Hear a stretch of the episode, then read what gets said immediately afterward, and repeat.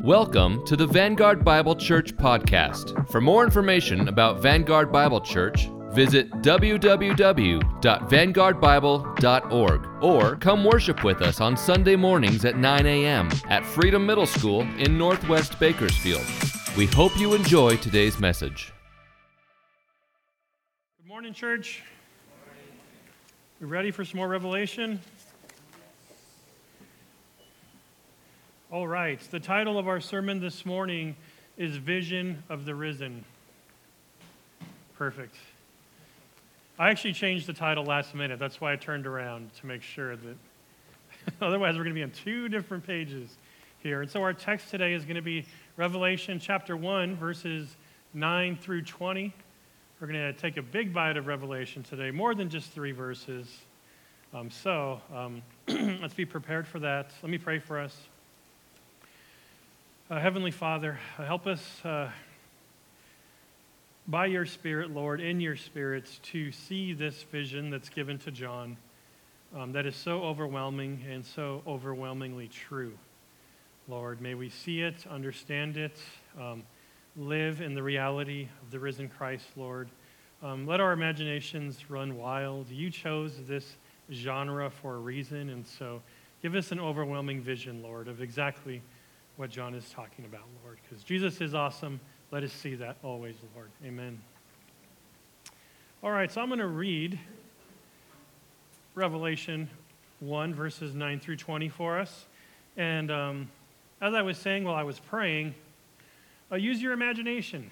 Like, this is, I don't have pictures of what this looks like, so you really have to imagine what John is talking about here.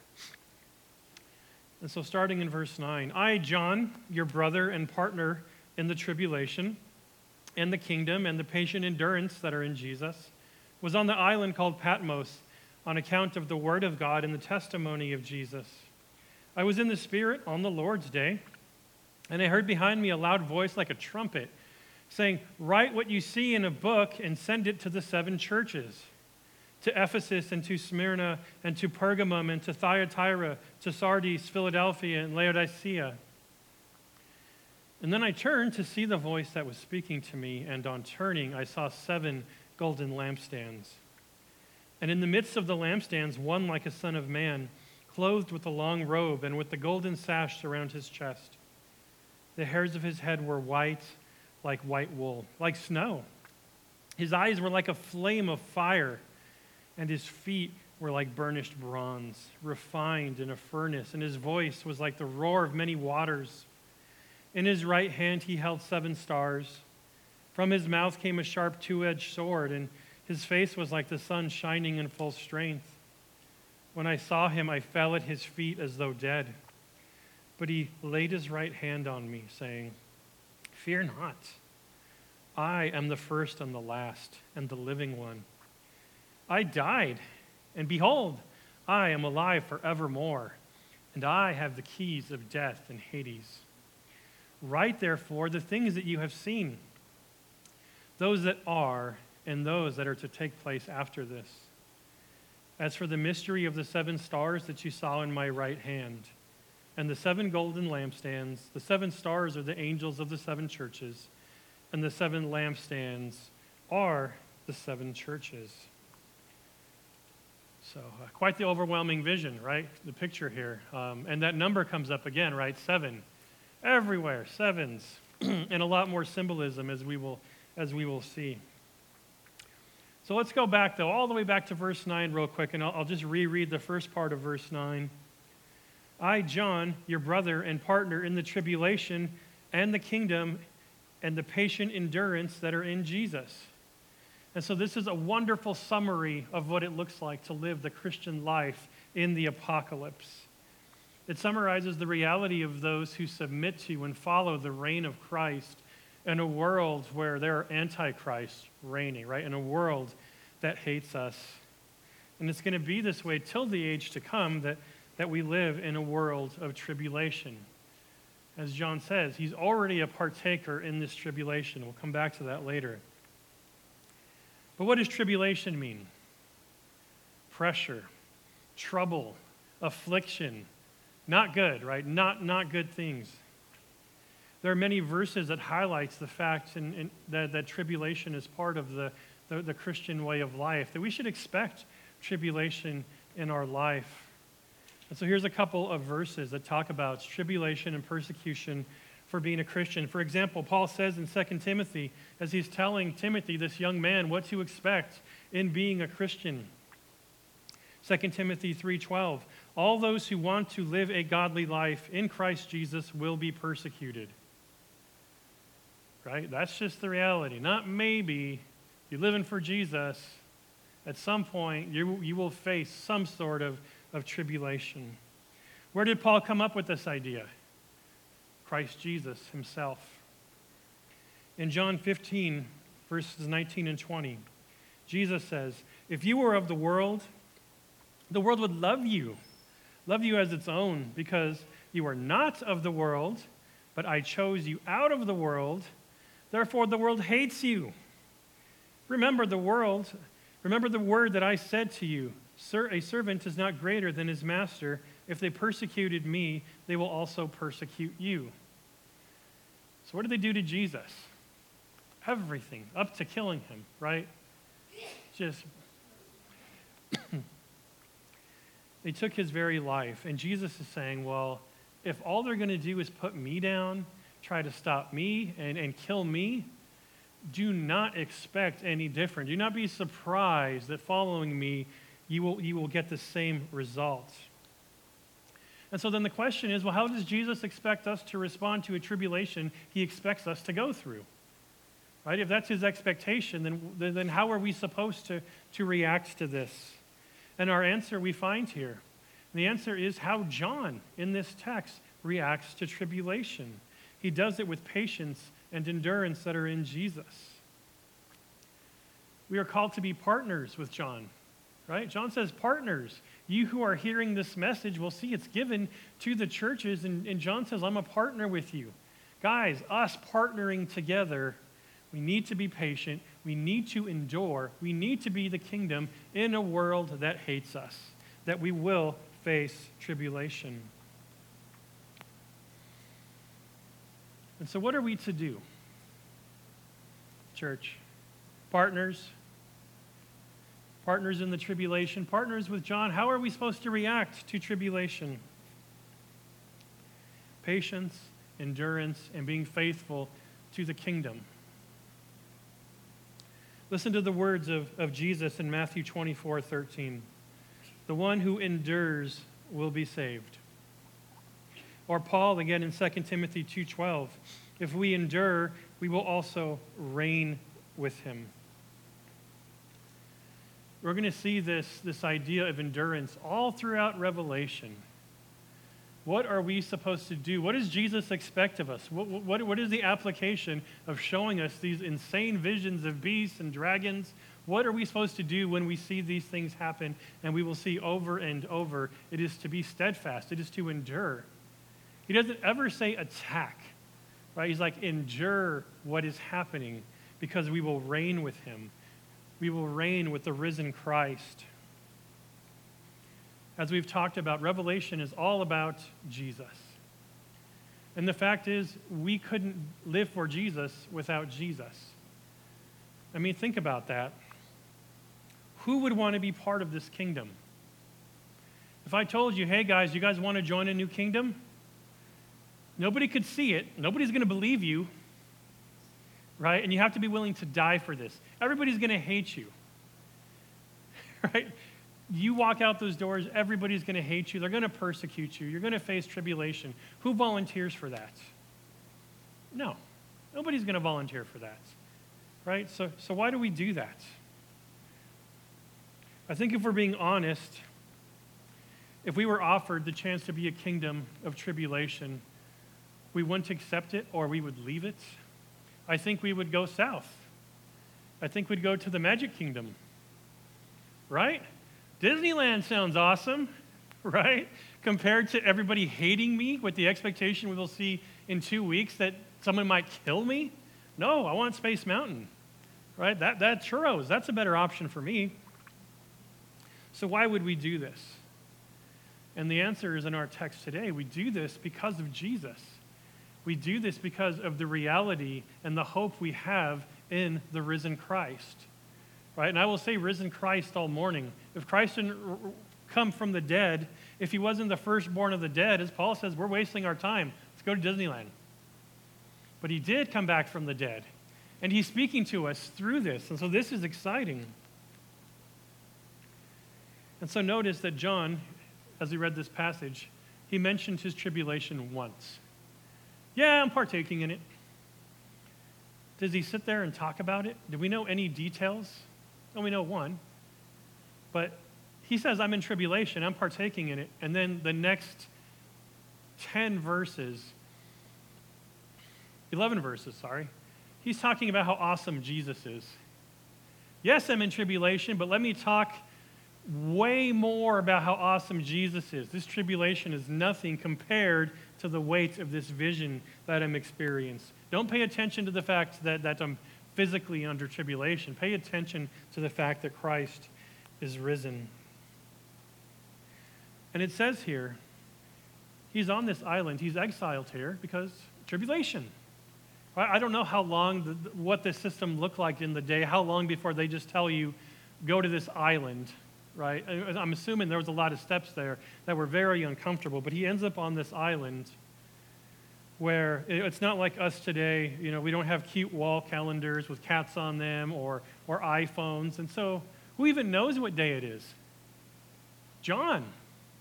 I don't know how, but I don't know if he just memorized when he went to the island what day it was, but he knows it is the Lord's day. Even in prison with no clocks, no calendars, he knows it's the Lord's day, which is most likely Sunday. And he has this experience in verses 10 and 11.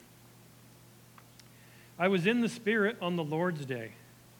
I heard behind me a loud voice like a trumpet saying, Write what you see in a book and send it to the seven churches to Ephesus, to Smyrna, to Pergamum, Thyatira, Sardis, Philadelphia, and Laodicea. And so, church, why did John write Revelation? Anybody? Why did John write Revelation? He was told to? Did I hear it? Yes, Jesus told him to. Why does Revelation exist? Because Jesus says, we will see twice today, write this down like, yes, this is cool, you're going to see this, but write this down. It's going to benefit people 2,000 years from now in Bakersfield. Write this down. And so he has, John has this all, uh, I just imagine, sensory exploding experience that, that he goes through here, encountering the risen Christ. Now, I want to do one thing real quick, is I want to skip ahead to verse 17, because I want verse 17 to frame us going through 9 through 20. And so, verse 17, he's in the middle of this encounter, this experience with Jesus, and he says, When I saw him, I fell at his feet as though dead, as we all would. Don't think you wouldn't fall as though dead, right? But he, Jesus, laid his right hand on me, saying, Fear not. Fear not. Hmm in the middle of tribulation, in the middle of a prison sentence where he's probably not running the prison, he's not the most popular guy, in the middle of an overwhelming vision of the risen Lord being taken into the, the throne room of God, Jesus is saying, Fear not. And this is interesting because, as we've talked about a couple of times already, when people preach revelation, they preach fear right? You hear a sermon on Revelation, like I did when I was, when I was a child, I was scared to death. And so people preach fear, the number of the beast, all this stuff. Be afraid. But, church, we are faithful to Jesus. And Jesus gives us the emotional expectation and command to revelation. And it's not fear, it's fear not, right? Fear not is how we respond to what, if we admit it, there's a reason Jesus is starting by saying, Fear not. We're going to read the rest of Revelation, like, what? This is terrifying. But Jesus has already told us, Fear not.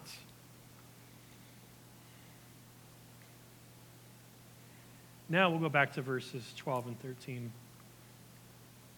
After John heard this trumpet, trumpet like voice to write this down. It says, Then I turned to see the voice that was speaking to me. And on turning, I saw seven golden lampstands, and in the midst of them, lampstands, one like the Son of Man, clothed with a long robe and with a golden sash around his chest. And so we find two truths right off the bat. Why should we endure? Why should we be patient? Why should we not fear? Well, verse 12 says he was in the midst of the lampstands. Does anybody remember Lamps Plus, the store?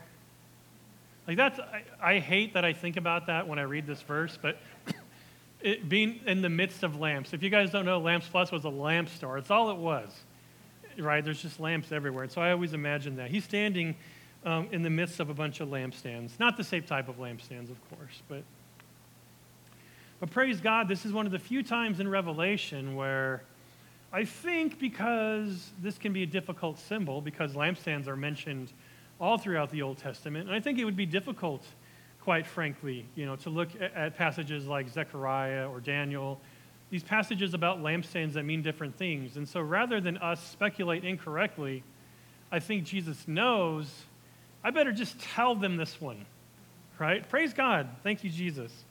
And so at the last part of verse 20, it says, The seven lampstands are the seven churches. So throughout the Bible, lampstands do have different symbolic meaning, but Jesus is telling us these lampstands are the seven churches. Why are the churches lampstands? Because they hold up the light of Jesus. Right? They're holding up the light. Of course, they're lampstands. But does that mean, church, that we are a lampstand? We are if we're holding up the light of Jesus. If we're proclaiming the gospel, then yes, we are a lampstand. If we do not proclaim the gospel to Bakersfield and to our families, friends, coworkers, our children, if we are not proclaiming the gospel, then we are not a lampstand. Now, it's going to be very convicting here in, in two weeks um, when we look at the church of Ephesus. Because Jesus tells them, hey, write to, to their angel and tell them, I'm going to take away your lampstand right? So it's not like once you're a church, you're always a church. And so there's going to be that thread. If you don't shine the light of Jesus, y'all don't need a lampstand, right? So we always want to shine the gospel and be a lampstand in the presence of Jesus. But I do believe that we do love Jesus and we do want his light to shine, which means that we are his temple, which means that he dwells among us. And so, talk about confidence. The point of this vision with the lampstands is well, if you're a lampstand, Jesus is here. Like, I know our minds can't wrap around that. But if we're proclaiming the gospel, then Jesus is here with us. This is what it says. We are in his presence.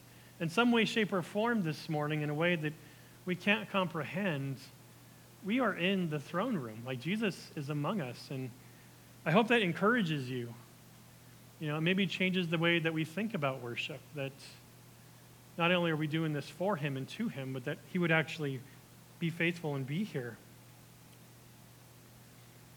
And so He isn't absent from our tribulation, right? He's not like, oh, I already went through that. I'm just going to be in heaven. Like, I'm living my best life, but you guys can go through tribulation. It's like, no, He's here. And He takes it personally. He takes it personally. We'll, we will see this. He understands because, church, the risen Christ is also our sympathetic high priest. The risen Christ is our sympathetic high priest. And here's another Son of Man reference. Uh, I, I, didn't write this down, but let me just make a side um, note here. As you read the Revelation, I'm not sure on the little copies that you guys have, you will find cross references to your verses. Maybe in your normal Bible you do, there are thousands, hundreds to thousands of them. We are not going to touch on every one.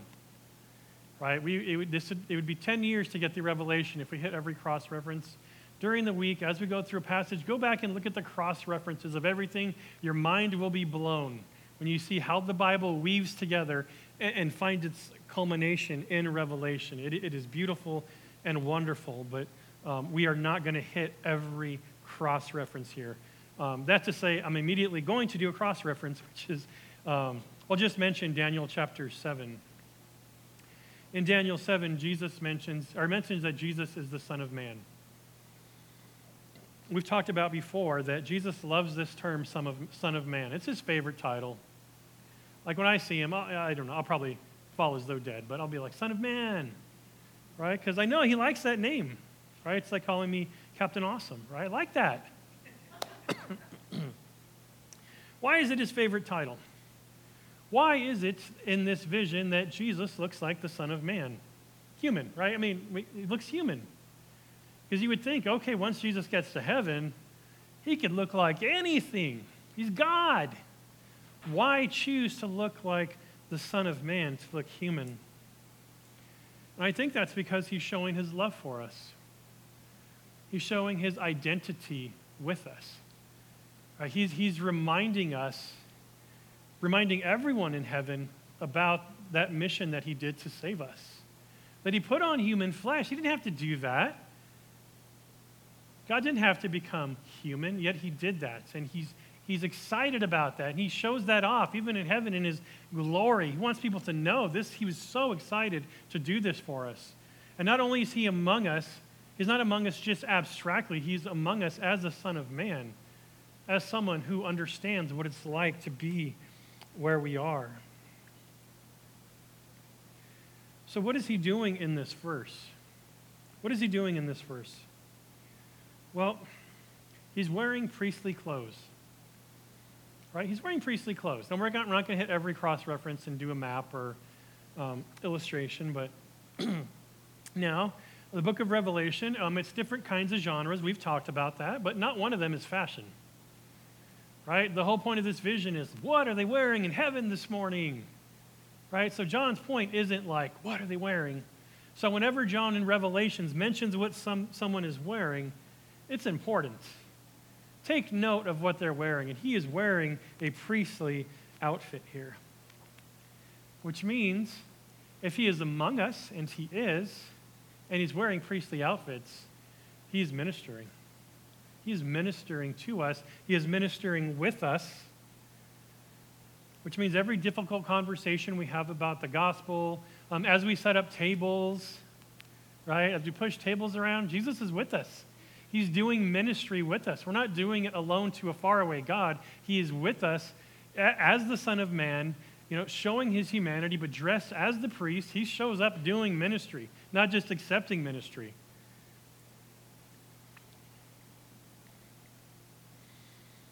He ministers to us in our tribulation because Jesus, like no other, knows what it's like to serve God under tribulation. Right? If anybody ever could have been stressed out or walked away, right? Now we find this truth in Hebrews chapter 4 verse 15. For we do not have a high priest who is unable to sympathize with our weakness, but one who in every respect has been tempted as we are yet without sin. And so Jesus went through tribulation. He knows. We know what it feels like to share the gospel and to be rejected. We know what it is to not get a promotion or a job because of our faith. You know, some people lose their lives over their faith. Jesus knows. He's not just sitting on his throne removed. He understands, right? That's who, I'm not going to say who the writers of Hebrews is this morning, but his point to that was like Jesus knows. When we pray to Jesus, he doesn't just hear us, like he knows what we're saying. This is hard. Jesus says, Yeah, I know. Fear not. Right? That's Jesus' response. Yes, it's hard, but you don't have to be afraid. You could be miserable. You could be sad. You could be in pain. If something hurts, it hurts. He's not saying don't be hurt. He's saying don't be afraid. Do not fear.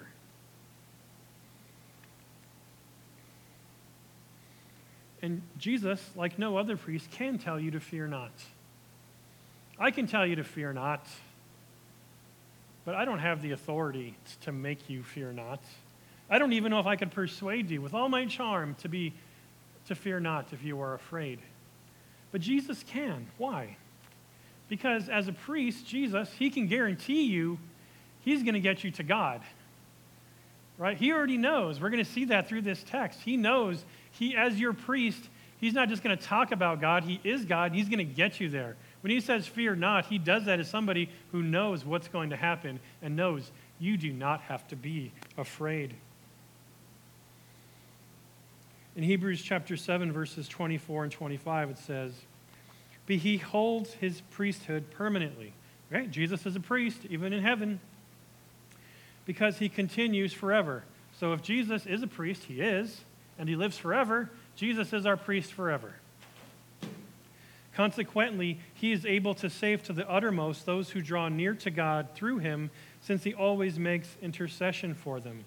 So he is our present pre- priest who knows he's going to get you all the way there. Right? He's going to preach the gospel, which is his message, and through faith in him, he's going to get you to heaven to be with him. And so when he says, Fear not, he does so with complete priestly authority. Now, John makes some more observations about the appearance of Jesus. In verse 14, the hairs of his head were white, like white wool, like snow. His eyes were like flames of fire. Intimidating, right? Like the white hair, I'm like, okay, uh, that doesn't sound too bad, but like eyes of fire, no, that's intimidating. That, that's very intimidating. But we see some truths here. The risen Christ is perfectly pure and wise. The risen Christ is perfectly pure and wise. This is because he is God. Now, this description, again, finds its, its truth in the book of Daniel, chapter 7, uh, verse 9. As I looked, thrones were placed, and the Ancient of Days took his seat. His clothing was white as snow, and the hair of his head like pure wool. His throne was fiery flames, and its wheels were burning fire. Awesome. Is that verse about Jesus? No. That verse is about God the Father. But it's describing Jesus, right? So John uses this description to talk about Jesus. Why is that? All throughout Revelation, we're going to see that God the Father and Jesus are going to, all the imagery is going to point to the fact that they are one. And this is huge. This is where, even today in the Christian faith, our view of Jesus is Jesus God separates us from most religions of the world. And all throughout Revelation, John is going to do this. Why is he describing Jesus like he's God the Father? Well, the same reason, uh, well, your family looks like you, right? He's God. That's just it. And so, white, of course, um, symbolically is, is purity, holiness, no darkness, no, no corruption. And the white hair represents wisdom. Now, that does remind me one of my pet peeves. Gotta be careful not to go off on some rant. In cartoons, whenever they portray God, or not whenever, often they portray God, It sounds kind of like this white robe, white hair, you know, long white beard.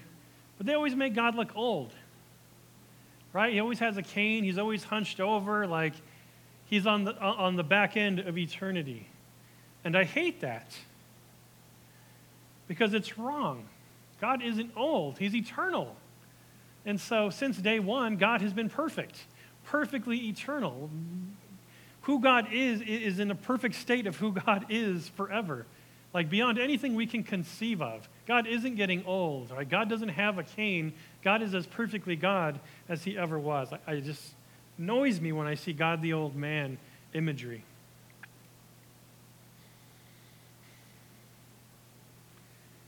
And John here also mentions, I think, the more intimidating part, um, which is his fiery eyes, like flames of fire, which points to the, fa- the fact that the risen Christ sees all.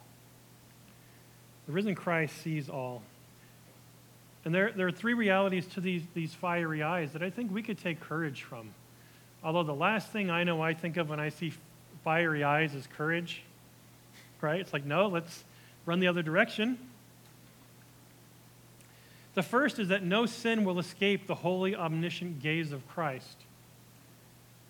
Right? And that's the one that I think comes up first. Like, that's the reality. Woe is me. And so all sin is seen by Jesus. All sin is judged in the fiery eyes of Christ. And so some of that for his followers, it's, you know, we are judged on the cross. Our sin is judged on the cross. It's seen, it's judged. And then for everybody else, it will be judged on Judgment Day.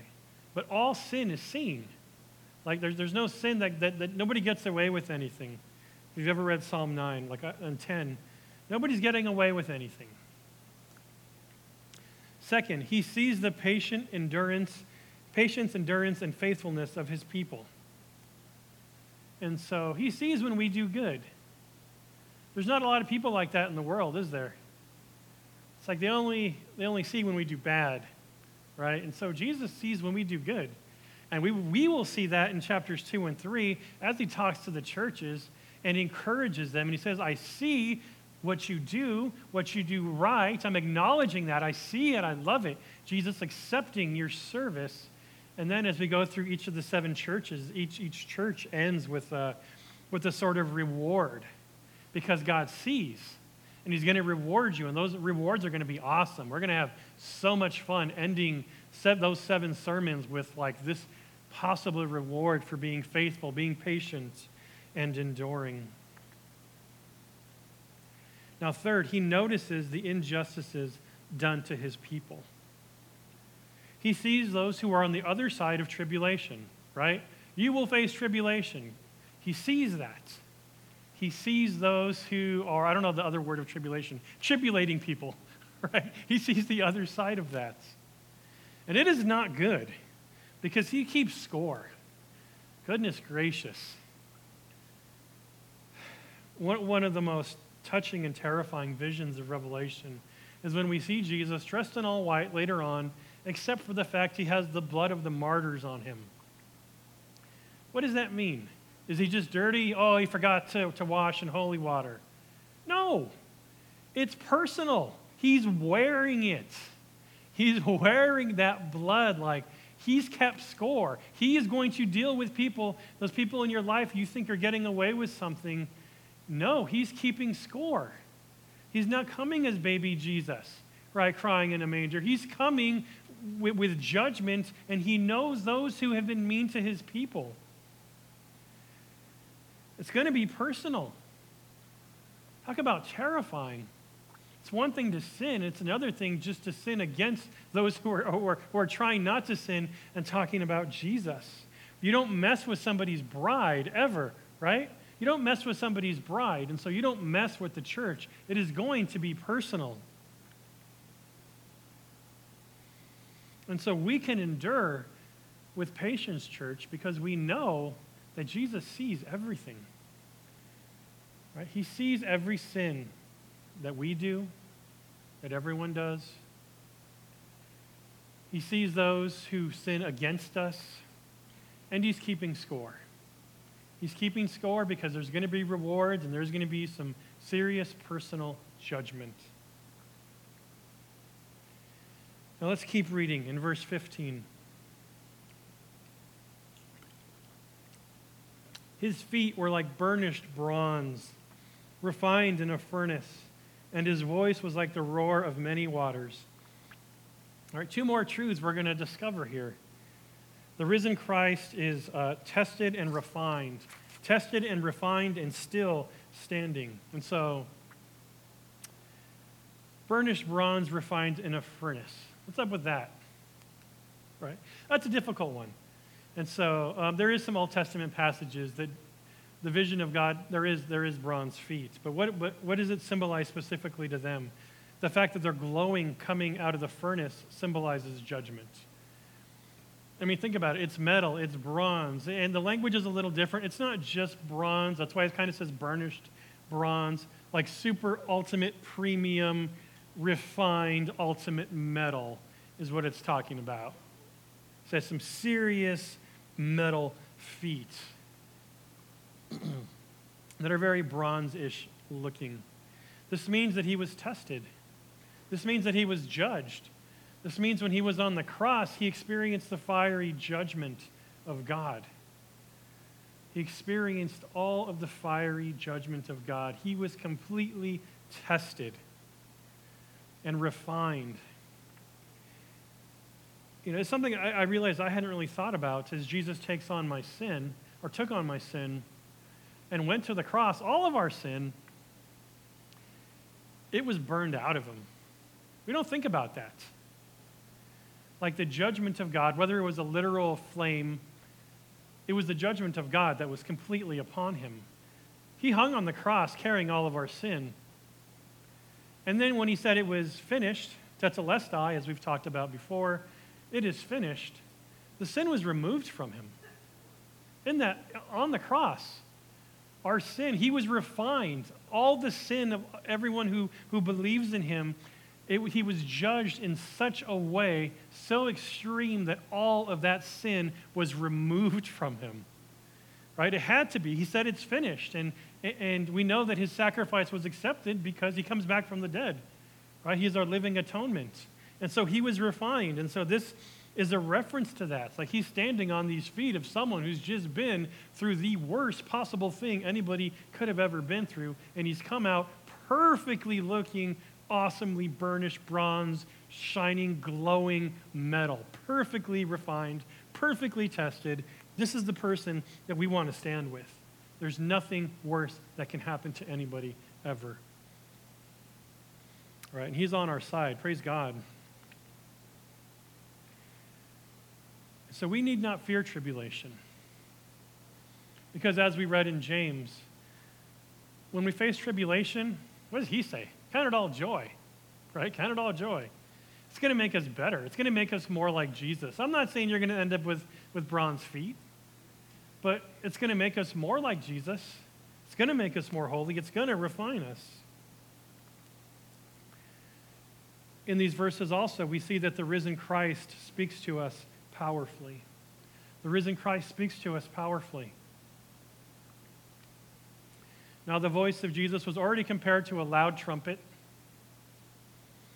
and the roar of many waters, which, if you've been near one body of water, it's loud, many waters, pretty loud, right? And so, and I have no doubt that, that uh, John is just thinking of the loudest sounds he could, could think of. I don't know what the comparison would be today, but very extremely loud is, is what he hears.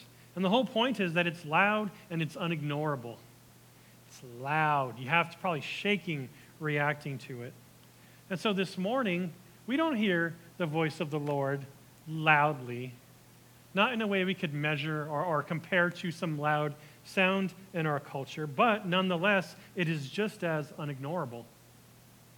And so don't confuse its loudness with its, the fact that it's still unignorable, that it's still speaking to our lives in such a magnitude that just the words of the Bible can transform your life, right? Transform your, yourself spiritually.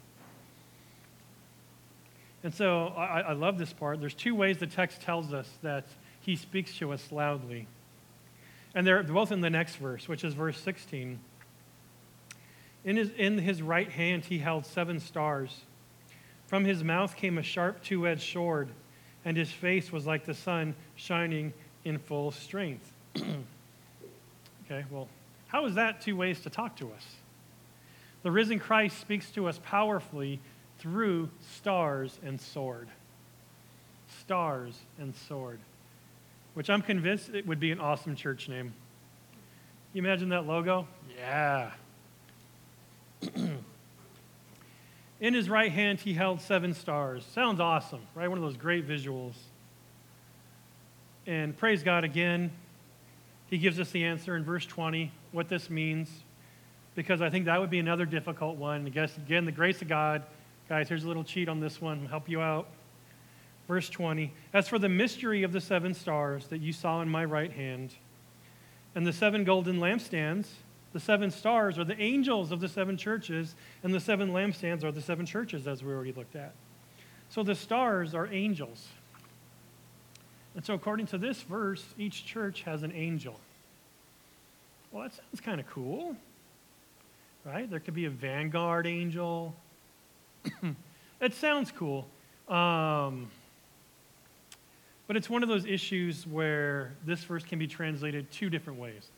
That's it one of two different ways. And so I don't think that it's an angel. I don't think it's an angel.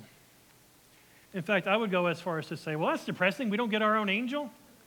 I, I would go out on a limb here and say, church, we have many angels. So don't be bummed that we might not have the one vanguard angel. I, I believe we have plenty of angels on our side. So the word here for angel, I think we've talked about before, is angelos. In this verse, it's angeloi, so masculine plural. Why would it be masculine plural for, for angel? And what does angel mean? It means messenger. Right? And so, does it have to be translated angel like angelic being, like we see with all the eyes, wings, fire, all that? Is that what he's talking about here? I don't think so. Now, let, let, us make the argument that it is an angelic being. Why would that make sense? Well, this is the heavenly vision. Like if there was one point in the Bible where you'd, you'd assume there'd be like angel angels, be in Revelation. The book of Revelation contains half of all angel references in the entire Bible. Lots of angels. So this, this could absolutely be like an angelic angel. And if you want to believe that, again, that is fine. And if I'm wrong and that's true, awesome, Vanguard angel. Like who's not who's going to be upset about that? However, I believe, as I believe uh, a majority, maybe it's a slight majority of scholars and pastors believe, that this is talking about pastors or, or preachers. I know I heard a couple sermons from other Five Stones pastors who, who came to the same conclusion. And so let me make my argument. Don't believe me just because I want you to call me an angel, right? That's not the point of this. It just makes more sense that this is a pastor or a preacher in several ways. One, what could John tell an angel that Jesus couldn't? Why would Jesus tell John to go tell the angel something? Could you imagine being an angel John talking to? Like, Jesus, do you know this your humans talking to me? Right? It's an odd chain of command here. And so it just it doesn't seem to make sense.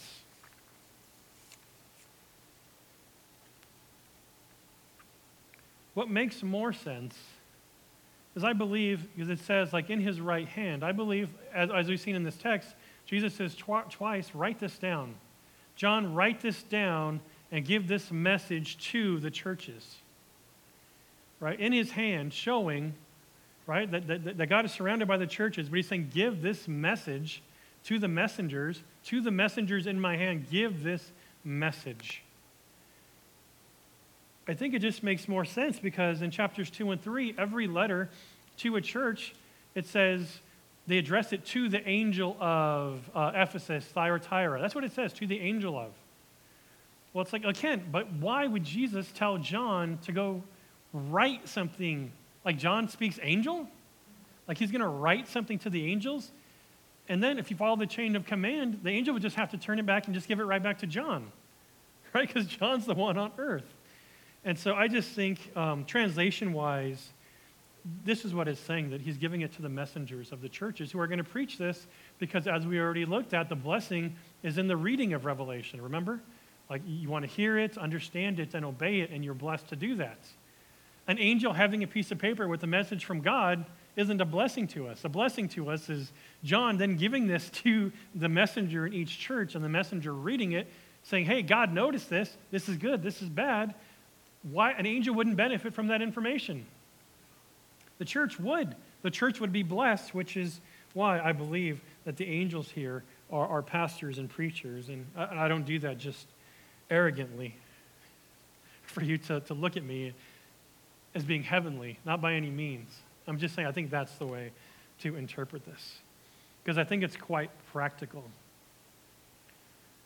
We should have patience and endurance in tribulation because God has given us his message. Right? Jesus gave a message to us. That's why we're supposed to endure. That's why this is the response. Why, why would Jesus say, hey guys, fear not?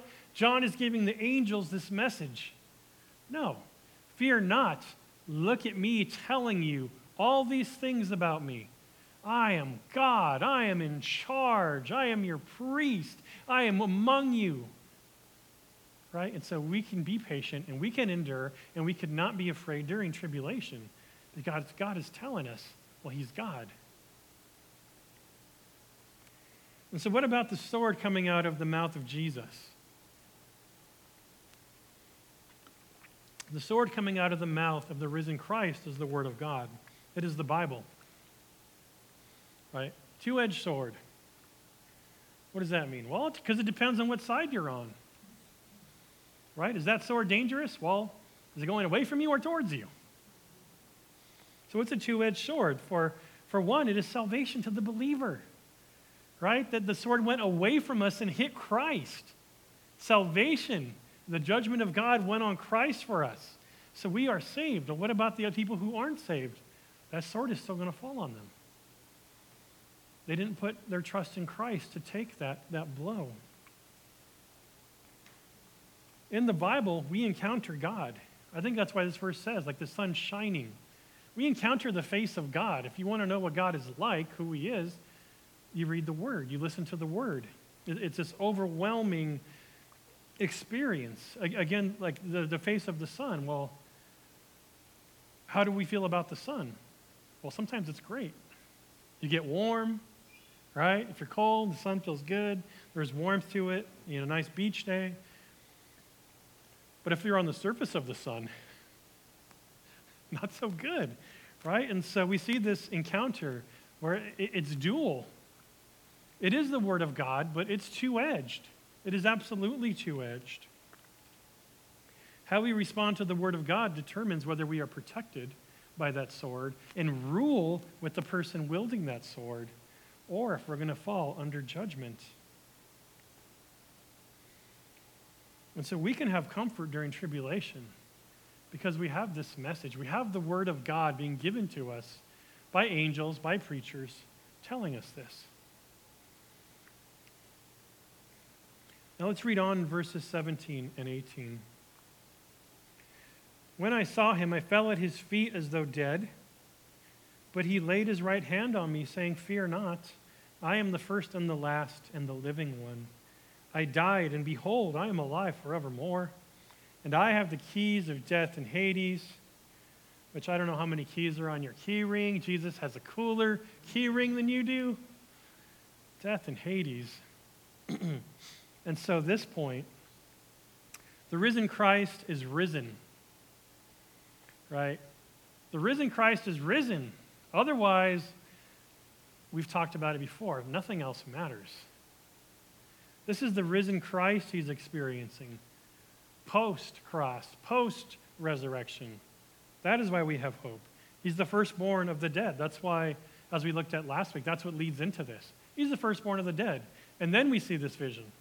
People thought he was dead. This is where he is. He's awesome. He'll make you die just by looking at him. He's so awesome. So there's a couple of things to see here. And one is the risen Christ is God eternal. When he says he's the first and last, it is no coincidence that that sounds very much like he's the Alpha and the Omega. Well, who said that? God the Father. And so, both times in Revelation where God the Father speaks, only twice, and he says, I am the Alpha and Omega, immediately afterwards, you will hear Christ say something like this. Just echo it. Why? Because he's God, right? Again, it, it, it's there. And in fact, if you combine all these sayings between God the Father and Jesus, the Alpha and Omega, Omega, first and last, you know, beginning and end, you come to the number seven. There's seven sayings like that between the two of them. Because Jesus is God. He's encountering God. Which means he set everything in motion. He knows what is happening, and he knows how it is going to end. So fear not. He is the living one. He's going to be alive forever. Which means he is also the death conqueror. He said to John, Dude, I died. Like, I straight up died. But behold, look how awesome I am now. Like everybody thought they killed me, but I am so alive that I will never die. That's how alive I am right now, John. Fear not. No one's ever going to be as alive, more alive as I am. He is on the other side of what we fear. Right? We fear death. If we think about it, what can hurt us? What can we fear? Well, it's death. And Jesus is on the other side of death saying, Hey, fear not. Like, what are they going to do to you? Kill you? And then what? Be with him? Is that all they can do? Is kill you? The risen Christ is our living, living atonement. He is the death conqueror who holds the keys to death and Hades. He's the living one, he's the risen one, which means he also has the coolest set of keys. He's the living key holder. The defeat of death gave Jesus the keys to death and Hades. This could be a whole sermon. Maybe this will be our Easter sermon. I don't know. But man, there is so much, so much stuff to talk about there, but we're going to stay compact here. He has access, right? The guy who has keys has access. You want to know, you want to know the guy who has the keys. And so I think the only thing that, that's difficult to understand here is, well, what's death and Hades? right? It's like, why isn't it heaven and hell? What is death and Hades? So uh, I'll give you the short, short, not 10 week version of explaining this because words change over time. And so, in this context, which is what's important to us, what do these means? These words mean to us this morning as it meant to them that morning. Death is physical. Everybody will die unless you're here at the second coming. Everybody will die. So, death is the physical element. Hades is the spiritual or immaterial part of this. So there, there actually isn't a mention of heaven here. And so he's talking about being alive forevermore. He's talking about conquering death. And so what he's saying is everybody's going to die, and then you will face judgment and go into Hades. Hades is bad. Hades is the opposite of heaven in this. Now, Hades is used in other parts of the Bible, not referring to, to wickedness or to hell, but in this context, that's what he is saying. The point is, Jesus has access. If you don't want to go to Hades, Jesus is the guy to see. He's the guy with the keys, and he has access, an access that he gives to us, that he offers to us in faith, right? Do you believe? Do you believe what? Everything I just said. I, I, I went, I, my, I was refined, I took on sin, I, I atoned for sin, I was tested, I died. That's why he starts by saying, John, I died, John. I died. You remember, John? Remember when I died? Not anymore. I'm on the other side. Right? So he's saying, Fear not. Worst case, I'll see you on the other side. There's nothing to fear.